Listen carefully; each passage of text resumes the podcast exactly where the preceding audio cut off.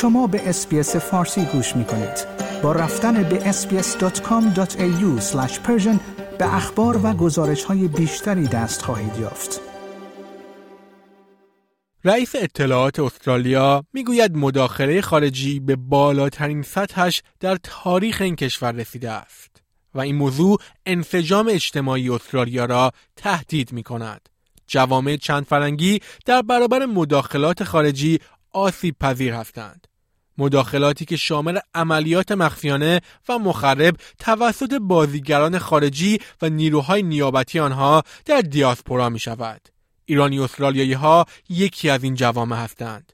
دولت استرالیا قبلا رژیم ایران را به عنوان یکی از عوامل این مداخلات معرفی کرده بود و فاش کرد که یک طرح مداخله خارجی که یک ایرانی استرالیایی را هدف قرار داده بود توسط های امنیتی خونسا شده است.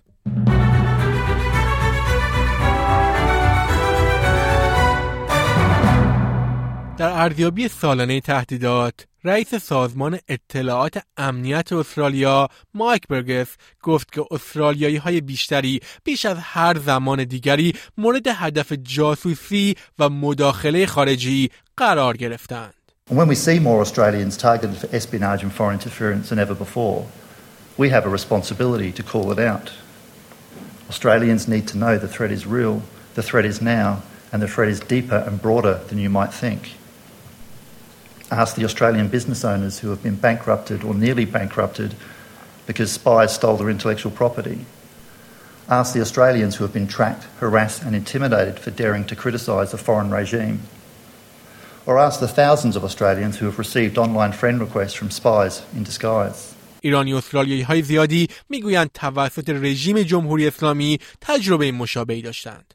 نوس حسینی یکی از این افراد است. او خشم حکومت ایران را صرفاً به دلیل مخالفت با آن برانگیخته است. او می‌گوید اواخر سال پیش با یک هشدار وحشتناک در خانه والدینش در مربون روبرو شدند. My parents had a decapitated animal delivered to their front doorstep. My sister received messages from our relatives in Iran who were taken away for questioning. And they were told, "Did your relatives like that nice little surprise that we left for them on that door, on their doorstep?" مشاهده جسد کیوان در مقابل خانه پدری برای نوس تنها معنای یک تهدید را می‌داد. SBS تصویری از این حیوان را مشاهده کرده است. منابع به اسپیس گفتند که از زمانی که اعضای جامعه ایرانی در همبستگی با جنبش زن زندگی آزادی شروع به تظاهرات در شهرهای مختلف کردند حوادث مربوط به دخالت خارجی در بین این جامعه در استرالیا به شدت افزایش یافت. spy networks are quite strong and they're quite active in Australia. They infiltrate the protests. They've been openly taking multiple photos of activists. We've had protesters assaulted here in Australia. We've had protest organisers followed and their cars have been vandalised. دارا کاندایت متخصص خاورمیانه در دانشگاه ملبورن است. او می‌گوید تلاش های مداخله خارجی توسط جمهوری اسلامی به طور متمرکز از طریق سازمان های رسمی دولتی، سازماندهی و توسط سپاه پاسداران انقلاب اسلامی اجرایی می شود. There are three key ways that Iran has uh, carried out foreign interference from targeted assassination plots, some which have tragically been successful. Globally, uh, the threatening of family members, of, um, of diaspora members. And the third key way is, I guess, using technology. سبا واصفی در سال 2010 به دلیل کار با زنان محکوم به اعدام مجبور به فرار از ایران شد. او می‌گوید هنوز تحت نظر است. I experienced two different type of harassment, online harassment and physical harassment, including stalking me. SBS در حساب های رسانه های اجتماعی سبا موارد آزار و اذیت آنلاین شدید را مشاهده کرده است. او می‌گوید یکی از ترورهای اینترنتیش توسط سازمان های مجری قانون ردیابی شد. They told me that person was previously in Australia, but now that person is in Iran. They told me people who they flagged their name, it would be difficult for them to get back to Australia. Uh, that's why I think people should report to the Federal Police and Department of Home Affairs because in that way, um, the government would be able to navigate network. دولت یک کارگروه مقابله با مداخله خارجی را اندازی کرده که همراه با ایزیو و پلیس فدرال استرالیا قصد دارد هر گونه فعالیت مشکوک را مختل کند و همچنین جامعه را در مورد نحوه گزارش آن آگاه کند. در بیانیه وزارت کشور آمده است که جوامع مختلف از نظر فرهنگی و زبانی با تهدیدات و مسائل منحصر به فردی مواجه هستند که ناشی از مداخله خارجی است. به طوری که برخی از قدرت‌های خارجی یا نمایندگان آنها به دنبال ساکت کردن ارعاب، نظارت یا آزار اعضای جامعه هستند که با آنها مخالف هستند. سال پیش دولت فدرال در اقدامی بسیار غیرمعمول درباره بحث دخالت خارجی از ایران به عنوان یکی از عوامل نام برد.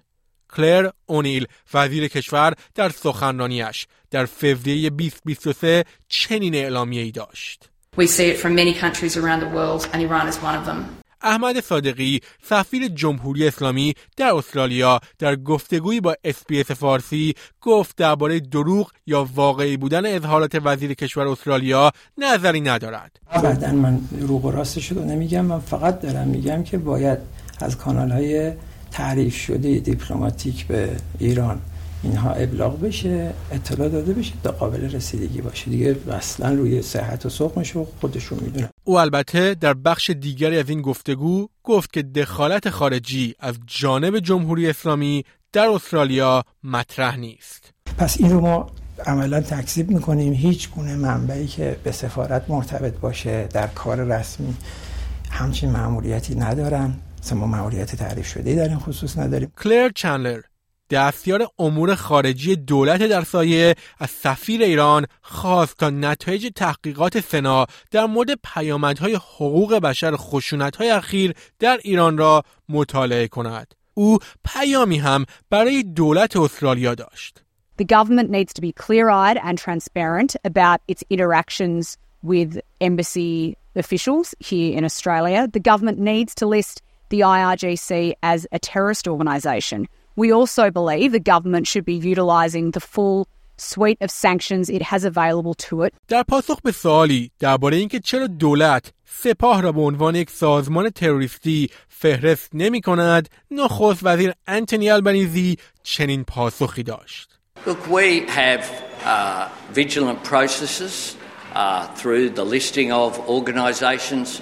We go through those processes appropriately, including through the national security based upon advice. ایران سابقه طولانی در طراحی و اجرای ترور علیه افراد در سطح جهان دارد و کارشناسانی مثل دنیلا گافشن مدیر استرالیا در دیدبان حقوق بشر هشدار دادند که اگر این موضوع کنترل نشود این رویدادها ممکن است ادامه یابند Governments can get away with silencing journalists, um, human rights defenders, and people beyond their borders. It really means nowhere is safe. محمد هاشمی فعال ساکن سیدنی طعم این ناامنی را چشیده است. پسرمویش مجید کازمی سال پیش پس از بازداشت در جریان تظاهرات زن زندگی آزادی توسط رژیم ایران اعدام شد. خانواده کازمی می‌گویند در مورد فعالیت محمد در استرالیا بازجویی شدند. حالا مأموران این پیام را به پدر محمد در ایران منتقل کردند. They told my father that we knew everything about Muhammad, what he's doing in Australia, where he lives, what's his job. If he won't stop, I got a mission to go to Australia and kidnap him and take him back to Iran.